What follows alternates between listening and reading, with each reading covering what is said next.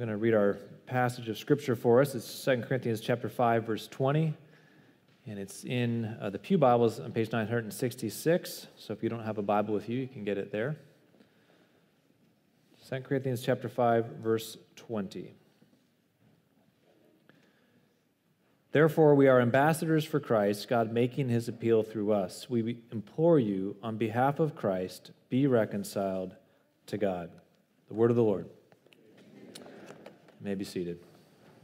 All right, so last week we restarted our sermon series in Second Corinthians, and we looked at chapter 5, verses 17 through 19, 19, and God's ministry of reconciliation, looking at how God in Christ is reconciling the world to himself, removing the enmity or the hostility that stands between us and God. And so this morning, we're moving the sermon series forward one verse. So it's going to take a while to get through Second Corinthians, but now I wanted to uh, touch on this verse, and the more that I reflected on it, the more it seemed like it was going to require uh, a lot of explanation around some certain things. Now, the kids might be saying, Phew, just one verse, what a relief, this is going to be a short sermon, but no, this is not going to be a short sermon. In fact, I had a family chat plan for this morning, but this sermon got so long I had to cut the family chat just to get this sermon in. So just settle into your pews, kids, and and be ready for a sermon. So in verse 520, Paul tells the Corinthians to be reconciled to God. Indeed, he earnestly implores the Corinthians to be reconciled to God. But this verse raises an important and perhaps troubling question Aren't the Corinthians already reconciled to God? And if so, why is Paul imploring the Corinthians to be reconciled to God? So that's the question that I want to tackle in our sermon this morning. Why is Paul imploring the Corinthians, who are already baptized believers in Jesus, to be reconciled to God? And what implications does that have for you and I? So, finding the answer to our question here in verse 20 is going to require us to jump around to another uh, number of passages throughout the New Testament uh, in particular. And I'm also going to have to do a little bit of historical framing, again, the context in Corinth, and then uh, some theological work on understanding the doctrine of eternal security. And then, third, we're going to do some uh, look at the practical relevance uh, of this uh, sermon for you and I. So, now normally I like to sprinkle in my application kind of along the way at each point. Uh, to keep you interested, but the application is all being pushed to the end, right? So the last point is the application of the sermon. So just hold tight as we move through these first two points. But we need to start with the historical context in Corinth. And we've talked about this in various points throughout our sermon series, but maybe you're new to the sermon series, and I haven't pressed the point I'm going to make quite as uh, explicitly in the past. So I want to, to say, uh, give us some more context here. So to put a point on it, Paul fears that the Corinthians, under the influence of the false teaching of the super apostles, these false teachers that have come in after him, he fears that the Corinthians are in danger of apostasy. Now, for those who may be unfamiliar with the term apostasy, the term apostasy means to reject or abandon the faith. I was talking to someone after the first service, and she said, she said, I always thought apostasy was something about being an apostle, so that we were worried about like apostolizing, you know, and no, it's not quite it, right? Apostasy means to reject or to abandon the faith. So, Paul, along with Timothy, Titus, a few others, had planted the church in Corinth. And then Paul and his fellow ministers had stayed there for about a year and a half. And then they moved on to plant and start other churches in other parts of the region. And after Paul had left, some teachers from Jerusalem, some Jewish teachers, who Paul then later refers to as the super apostles, came to Corinth and they took over Paul's ministry. They kind of presented them as Paul's successors. And these teachers were sophisticated, they were credentialed, and they were coming from Jerusalem. They presented themselves as Jerusalem approved apostles. But regardless of how credentialed and sophisticated they were, they were teaching a false gospel that was undermining Paul's gospel. And these false teachers were telling the Corinthians that in order to become sharers in Christ, the Corinthians needed to be circumcised and to adopt Jewish ways and customs. They were saying, listen, Jesus is a Jew, and he is, of course, and he's the Jewish Messiah, and he is, of course, and he's attested to in the Jewish law, and he is, and he's prophesied about by the Jewish prophets, and he is.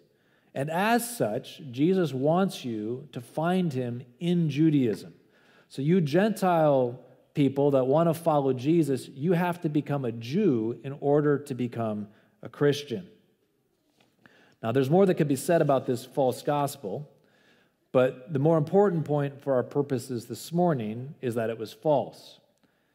It denied the sufficiency and supremacy of Jesus, it prioritized earthly glory over heavenly glory, and it paved the way for a kind of works righteousness.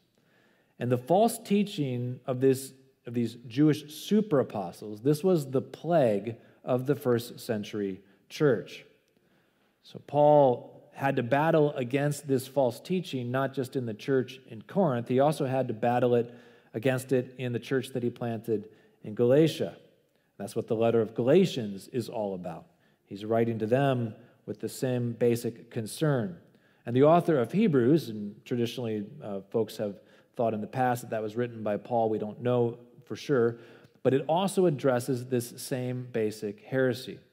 The people that the author of Hebrews is writing to were thinking about uh, returning to Judaism. This was such a plague, in fact, that in Acts chapter 15, a council of all the elders were called and they met in Jerusalem and they debated at length this question Do the Gentiles who have been traditionally outside the covenant of God's people, do they have to come into the Jewish covenant and become Jews in order to experience the salvation that is offered in Jesus?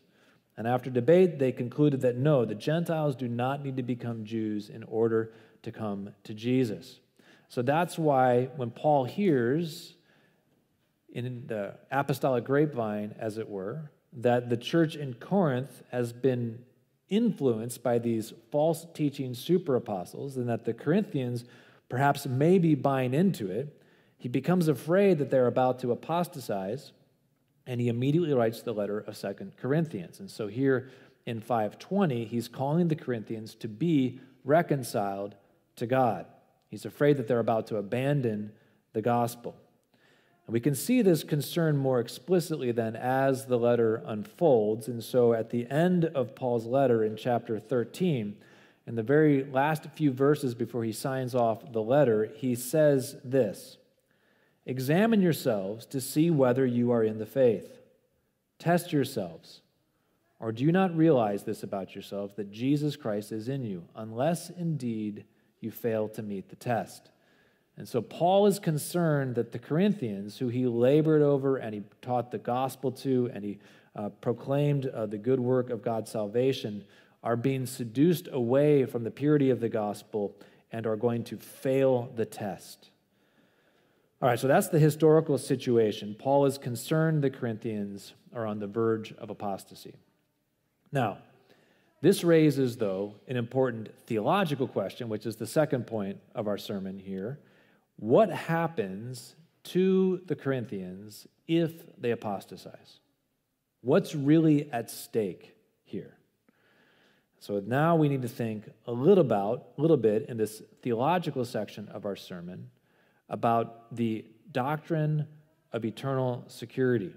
And I want to encourage us to broaden out our doctrine or our understanding of eternal security. This may be a term that you're familiar with if you've grown up in church. If you're new to church, you may not know this term, but, but if you grew up in the kind of the circles of which Calvary has been a part of, this will be a term that's familiar to you. And the doctrine of eternal security teaches that believers are eternally secure in Christ. Sometimes this is referred to as once saved, always saved.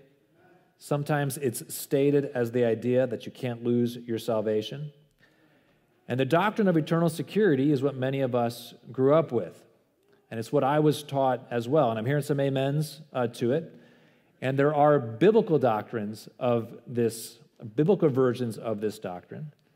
But there are also sub biblical versions of this doctrine. And it's the bad version of this doctrine that I want to talk a bit more about and see if I can't help us fill out a biblical understanding of this doctrine.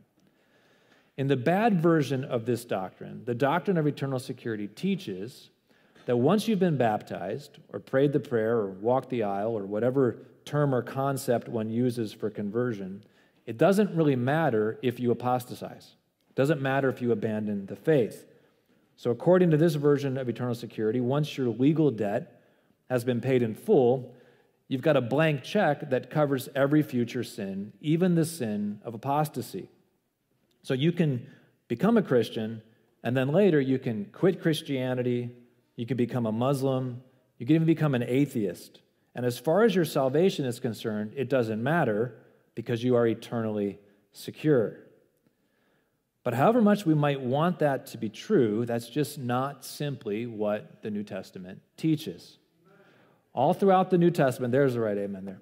All throughout the New Testament, we see the biblical authors warning their readers about the eternal consequences of walking away from faith in Jesus. So I'm going to just read some passages of Scripture, make a few comments here, but this is just a smattering of passages of Scripture where the authors of the New Testament, many of them in situations like Paul, we'll read some more from Paul, who have started churches in other communities, and they're writing back to the churches that they started with admonitions and warnings. And one of the themes that shows up many times in the New Testament uh, documents or the New Testament epistles is a concern about their churches being seduced by false teachers into apostasy.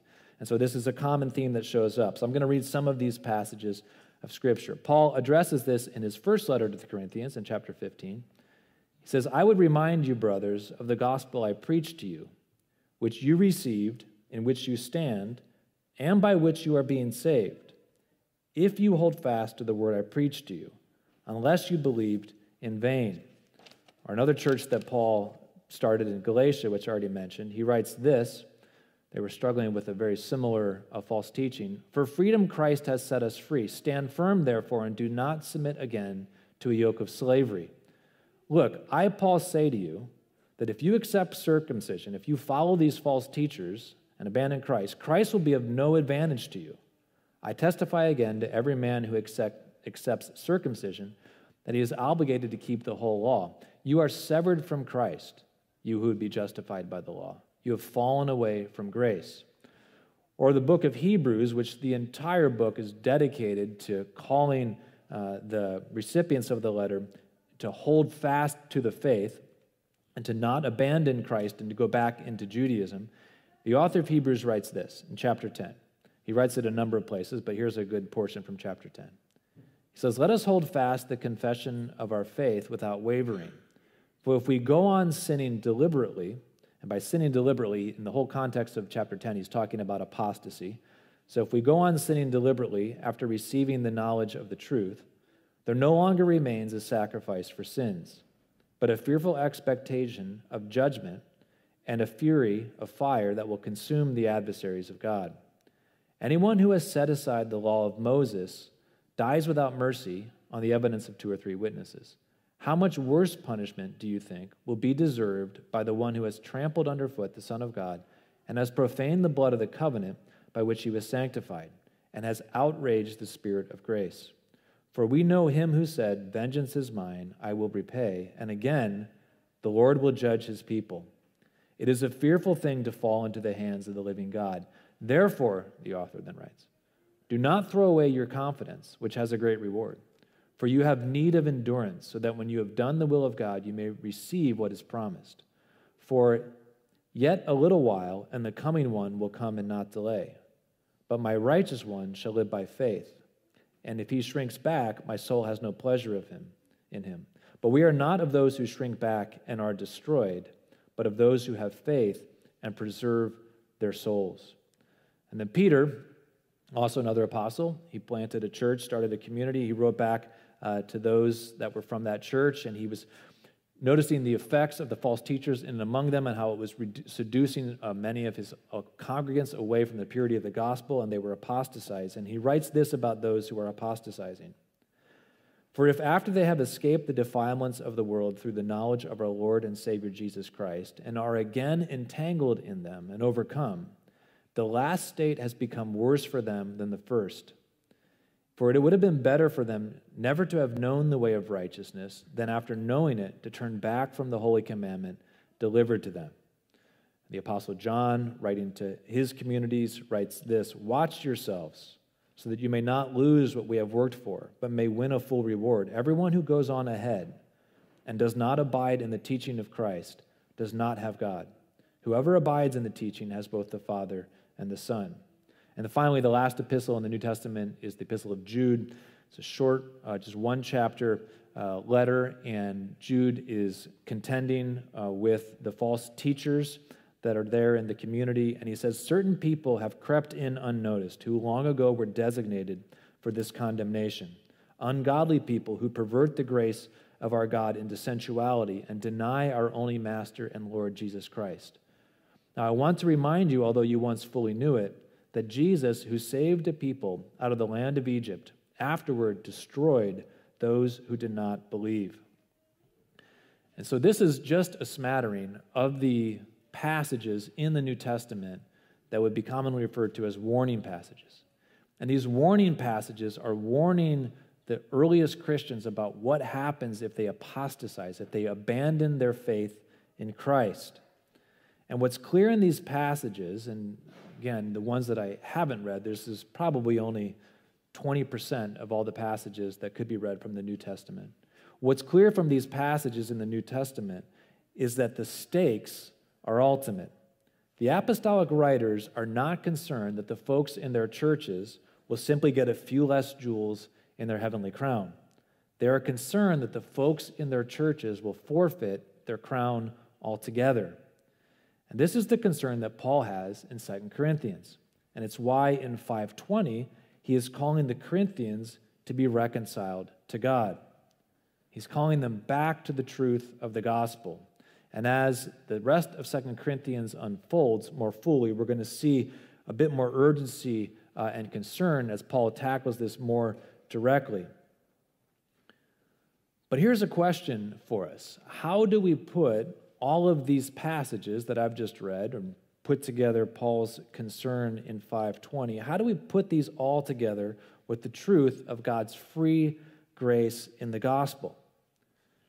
Because at worst, it might sound like the scriptures are saying God has patience up to a level 10. But if you go beyond that, then he's going to smite you. And if God's patience and forgiveness has a limit, let's make it even level 12. If it has a limit, how do we not spend our entire Christian lives stressed and anxious that we've, exceeded God's patience. All right, well, two thoughts on this. First, the concern in these passages that I've read, and the concern, Paul's concern in 520, is not the Christian's struggle with sin, but apostasy, abandoning the faith. Those are not the same thing. All of us struggle with sin in various ways, and particularly when you read through Paul's letter to the church in Corinth and 1 Corinthians. There's all sorts of sins that they're struggling with. But those aren't the things that are concerning Paul about whether or not they're apostatizing, whether they're abandoning Christ. Right? It's the willful rejection of Christ and the abandoning of the whole entire Christian religion. This is the concern that Paul has, and this is what apostasy is about. So all of us are going to struggle with sin in various ways, and we're all in different points of process. Right? So we have sins that just kind of bedevil us and hang on to us, and we can't shake them off our leg, and it seems like they're there for an extended season. So if you are a sincere and honest Christian and you're struggling with sin, well, don't worry that you're going to out sin God's forgiveness. God's capacity to forgive exceeds our capacity to sin. So Jesus taught his disciples to forgive each other 70 times 7, which was essentially a way of saying that there's an endless amount of forgiveness that is required of us. Right? And this was an expression of God's endless forgiveness. And so we can rest assured that Jesus isn't asking us to be more forgiving than God. God's capacity to forgive exceeds our capacity to sin. But here's the second thought on these warning passages, and this is where I want to maybe focus more of our thought, is that we may need to adjust, some of us may need to adjust the way we think about the nature of saving faith, God's work of redemption, and the doctrine of eternal security. So in 2 Peter chapter 2, the apostle Peter likens God's work of redemption in Christ with Noah's work or with Noah's redemption in the ark. So think about the story of Noah. All right? The world in Noah's day had become so wicked, so violent, that God decided to put an end to all of humanity with a big flood, except for Noah and his family. And so God provided an ark of redemption that Noah and his family could take refuge in so that they would be spared when the flood waters of God's wrath came upon the world. So the ark was the guaranteed redemption for Noah and his family. But the flood lasted 40 days and 40 nights, and what would have happened if halfway through the flood, Noah had jumped out of the ark? To jump out of the ark would have been to jump into the wrath of God's judgment. So Noah's redemption was contingent upon holding fast to the salvation that God was providing through the ark. This same pattern can be seen with Israel's deliverance out of Egypt. In the last great plague of deliverance, God sent the death angel to strike down all the firstborn of Egypt. So the Israelites are in Egypt. Things are going bad for them. God sends Moses as a deliverer to deliver them out. And Moses brings plague after plague after plague to release Pharaoh's grip upon God's people. But the last great plague is the, is the plague that will break Pharaoh's back. And God says, I myself will come with this plague. I will come in the form of a death angel, and I will strike down all the firstborn of the land of Egypt. But the coming of the death angel was like calling in artillery fire on your own position, because the sons of Israel are also living in the land of Egypt, and they too are imperiled by the arrival of God Himself in the form of the death angel. And so, in order to save the firstborn sons of Israel from God's judgment upon the land of Egypt, God tells the Israelites to take shelter under the blood of a Passover lamb so that when the death angel comes and sees the blood of the lamb over the doorposts of the house, the death angel will pass over that house that has the blood of the lamb. And the firstborn sons in those houses will be spared. And so Israel did, and so they were spared. But what would have happened if some of Israel's firstborn sons had neglected to take shelter under their blood covered houses when the death angel came? What if halfway through that night, some rambunctious 12 year old said, Hey, I want to go see what the death angel looks like, and ran outside? Right? They would have been consumed just and suffered the same fate as the Egyptians. It was only as the firstborn sons of Israel stayed sheltered under the blood of the Lamb that they were saved from the wrath of God's judgment.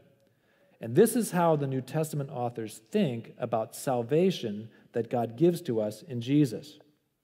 The world stands under the judgment of God. And in love, God has sent Jesus as an ark of deliverance, as a Passover lamb, to deliver us from the judgment he is bringing on the earth. And when we take refuge in him, when we climb aboard the ark of Jesus, when we take shelter under his Passover blood, we are certainly and surely and eternally delivered from the wrath of God. But if we abandon our faith in Christ and if we abandon our, uh, if we lock arms with the world, if we abandon the one who is our only means of deliverance, nothing is left for us but to fall under the coming judgment of God that he is sending upon the world to do away with sin. So, one last metaphor. Imagine you're on the Titanic on the night that it hits the iceberg and it's sinking. And as it's sinking into the icy waters, your best friend who you're traveling with says to you, Don't worry, I have a space for us on one of the lifeboats. And so you jump into a lifeboat with your friend.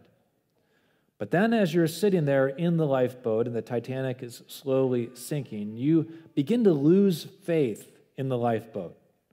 You think it might be better to stick with the Titanic because, after all, it doesn't look like it's going to fully sink. And so you jump back on board the Titanic. But then, alas, the Titanic does in fact sink, and as it sinks into the icy water, taking you down with it, you call out to your friend who is still in the lifeboat, I thought you told me not to worry. But when your friend said to you, Don't worry, he meant, Don't worry, provided you avail yourself of the means of deliverance that is being offered to you. But if you abandon the sole means of deliverance, then there is nothing left for you but to perish. And faith is not a one time decision that secures an arbitrary reward of grace from God. Faith is holding fast to Christ, who is himself the reward. He is the reconciling grace of God. So when God gives us the reward of faith and he gives us his endless grace, it is Christ. And we can't let go of Christ and have the reward and the grace because the reward and the grace is found in Christ. So we are eternally secure in Christ. We are not eternally secure apart from Christ. And the false doctrine of eternal security wants to present a doctrine of eternal security that has security apart from Christ. But there is no security apart from Christ, there's only security in Christ. To let go of Jesus is to let go of the grace of God and the only lifeboat of redemption. And so, this is Paul's basic mindset when he writes to the Corinthians and why he's imploring them to be reconciled to God. He's imploring the Corinthians to stay on the ark, to keep sheltered under the blood of the Lamb, to stay in the lifeboat. All right. So, now what's the practical application of all of this for you and I? Well, very simply, the practical application is don't apostatize. That's the practical application. Now, the fact uh, that you're here is a good sign. You're not apostatizing. But the message, don't apostatize, is for Christians because non Christians don't apostatize. Non Christians can't walk away from Christ right? It's only those who have started, who have put their hand to the plow, who are thinking of leaving Christ. That's where the message of apostasy, don't apostatize, has to be preached. Right? So we need to preach this message of don't apostatize to believers. Now, I don't know where you are in your faith. Maybe some of you are waffling or teetering on the edge of apostasy. Maybe some of you have grown up with a false version of eternal security that tells you apostasy doesn't really have any eternal consequences. And that's true of you, then I would just say to you take seriously the warnings of Scripture. To throw away your faith in Jesus is to throw away your only hope of salvation. Now, I think there are any number of reasons that people are tempted to apostasy. And I can't speak adequately uh, to all of them in a single sermon. But in this last section here of the sermon, thinking of some of the application, let me note four common reasons for apostasy. After the sermon, the first sermon, people were coming to me with other reasons for apostasy, and then I would have to add like a five, and six, a seven, and eight. But we just I only got room for four. All right, so four kind of common reasons that, that lead to apostasy. Let me just try to offer a few brief responses to these. Just going to trust that the Holy Spirit's going to pick up whatever I say here and bring that to bear in your life in ways that would be useful. But I think one of the reasons we're tempted to apostasy is because we think there is something better. And in many respects, this was a bit of what was going on in the church in Corinth. These false teachers were offering them something better. They were being seduced by worldly glory. That's not quite the same apostasy that we're tempted with today, but, but we too can see the glories of the world. And then the tempter comes along to us and whispers in our ear that we could be doing a lot better in life if we unshackled ourselves from Jesus, who is a bit of a ball and chain. That our social life, our finances, our careers, our whatever, would all be a little bit better, would be more glorious if we stopped letting Jesus clip our wings. And the thing is, you know what? That might very well be true. Maybe your earthly life would be more glorious if you cut yourself loose from Jesus. Because Jesus didn't come to improve your social life. He didn't come to grow your bank account. He didn't incarnate into human flesh to advance your career. He came to conform you to the image of Himself so that you could participate fully in His own divine joy. And when we trade the glory and the joy of Jesus for the fading glories and the cheap joys of this world, we are trading our heavenly birthright for a mess of earthly porridge. Or as C.S. Lewis says, we're giving up a day of making sandcastles at the sea for a day of making mud pies in the alley. And Jesus makes it plain from the start when he calls us to himself that coming to him will inevitably cost us some earthly glory. You will have to give up some of your mud pies. Now, I don't know how many mud pies or how much, that's up to Jesus, and He leads all of us different in different ways in that. But listen, here's the thing you're going to have to let go of your mud pies anyway. None of us take our earthly glories with us when we die. Death sunders us all from the best of our earthly glories. And as Jesus says, what does it profit a man to gain the whole world but then lose your soul? There is nothing better than the joy of Jesus. And that's why he calls us away from the fading earthly glories to the true lasting glory that is him. Earthly glories can't bring us lasting joy and peace. So don't be enticed away by what seems better, by some shiny new object. All of those things rust and decay and fall under the sovereignty of death. Hold fast to your faith in Jesus. He is the true and lasting joy. I think a second reason people are tempted to apostasy is because Christianity can just be plain hard. It's not always the case that we're seduced away from Jesus by something bigger and better. Sometimes staying a Christian is just plain hard. And that was true for the folks in the New Testament letter of Hebrews. The Jewish Christians to whom the New Testament letter of Hebrews was written they were, they were, being, they were getting socially pummeled by their non fellow Christian Jews, their non Christian fellow Jews. That's what I want to say. So when Christianity first starts, it starts within Judaism. So all the initial converts to Christianity are Jews. And so eventually there develops two communities within Judaism. There's the Jesus following Jews and the non Jesus following Jews. Well, the Jesus following Jews are the minority and the non Jesus following Jews are the majority, and they have all the political power. And eventually, the non Jesus following Jews begin to oppress and suppress the Jesus following Jews. And it just gets harder and harder. And some of the Jesus following Jews are losing their social standing.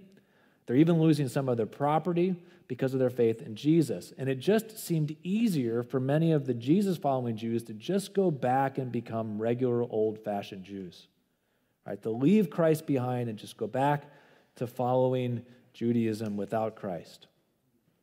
Now, I doubt that any of us here this morning are being pummeled by the Jewish communities of Oak Park and River Forest to be tempted to go back into Judaism, right? That's not where we're going to go for our apostasy. That's where the folks on the New Testament might be tempted to go. But many of us are being pummeled by our social communities, our progressive sexual, uh, secular social communities. And perhaps some of us are tempted to go back into the secular liberalism out of which we came. Because listen, being a Bible believing traditional Christian can be hard in our culture. And you high school and college students on secular campuses, you know this to be true better than probably any of us. And perhaps amidst all the social pummeling, you're just not sure if Jesus is really worth it. But what I would say to you is Jesus knows the path that you are walking, and he knows what it costs you to hold to your faith. And he knows also your limits. So, as Paul tells the Corinthians, as they are wrestling with apostasy, apostasy in 1 Corinthians 10, he says, he says God's not going to let you be tempted beyond what you can bear. He will give you a way out of it. So I know it's hard, and Jesus knows that it's hard. But don't give up in sharing with Christ in his sufferings, because it's in your identity with Jesus, in his suffering, that you are opening up the windows and doors to your soul so that the light of God's grace can flood into the dark places of your heart. So don't close off a self protective, closing down, shuttering the windows and closing the doors, right? To protect yourself and leaving Jesus behind. You're cutting him out of all the places in your deep places of your heart that need to be healed. So don't lose your heart amidst the trials of this life. Hold fast to your faith in Jesus. I think a third reason we can be tempted to apostasy is because we, we no longer find Christianity, or we increasingly no longer are finding Christianity intellectually or existentially credible. And sometimes a person just quits believing the truth of the gospel. You've read stuff in your science book, or your psychology class, or your philosophy class, or you went to college and you took an English lit class, which nowadays is pretty much just another name for philosophy class, and you don't see how Christianity makes intellectual sense anymore. Perhaps you've had experiences of suffering and loss, or you know someone who's had experiences of suffering and loss. And you don't understand, if God were real, why that would have happened. So increasingly, you don't know how to make yourself believe in something that just doesn't make sense to you anymore. And I can't solve all of your intellectual problems in four minutes. And if we sat down and had four hours, I probably still couldn't solve all of your intellectual problems. But the intellectual and existential problems that you might be wrestling with are not new.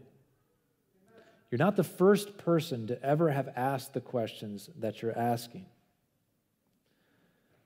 I can say for myself that I, I really wrestled with intellectual and existential questions throughout much of my 30s for a long season, probably about five years or so. And I understand how challenging that can be. But Christianity has satisfied some of the greatest minds in human history. And if you sit patiently with your questions, God will bring you the answers that you need. One of the verses that held me fast during my season of intellectual doubt and confusion was John chapter 6, 68. So in John chapter 6, Jesus is giving a hard teaching, and many people are following him, but after this teaching, a lot of people didn't understand it and they began to leave him. And so Jesus turns to the 12, his disciples, and he says, Are you going to leave too? And Jesus asked the 12, or Jesus asked, Are you going to leave too? And Peter, speaking on behalf of the 12, says, To whom else shall we go? You have the words of eternal life. And Peter didn't say, no, Lord, you're making good sense to us. I mean, we're totally tracking with you. I don't know what those people are. They don't understand. Like, we are, we understand this. We're with you. He's saying, we don't really understand you either. And they didn't understand, right? They didn't understand, which becomes clear as the Gospels unfold. But what Peter's saying, but we do understand that we don't have any other options. It's you or it's nothing. And so we're staying, even though we don't understand. And back when I was really wrestling intellectually with my faith, I couldn't think of anything else to replace it. Because death is the great reducer of every human ambition.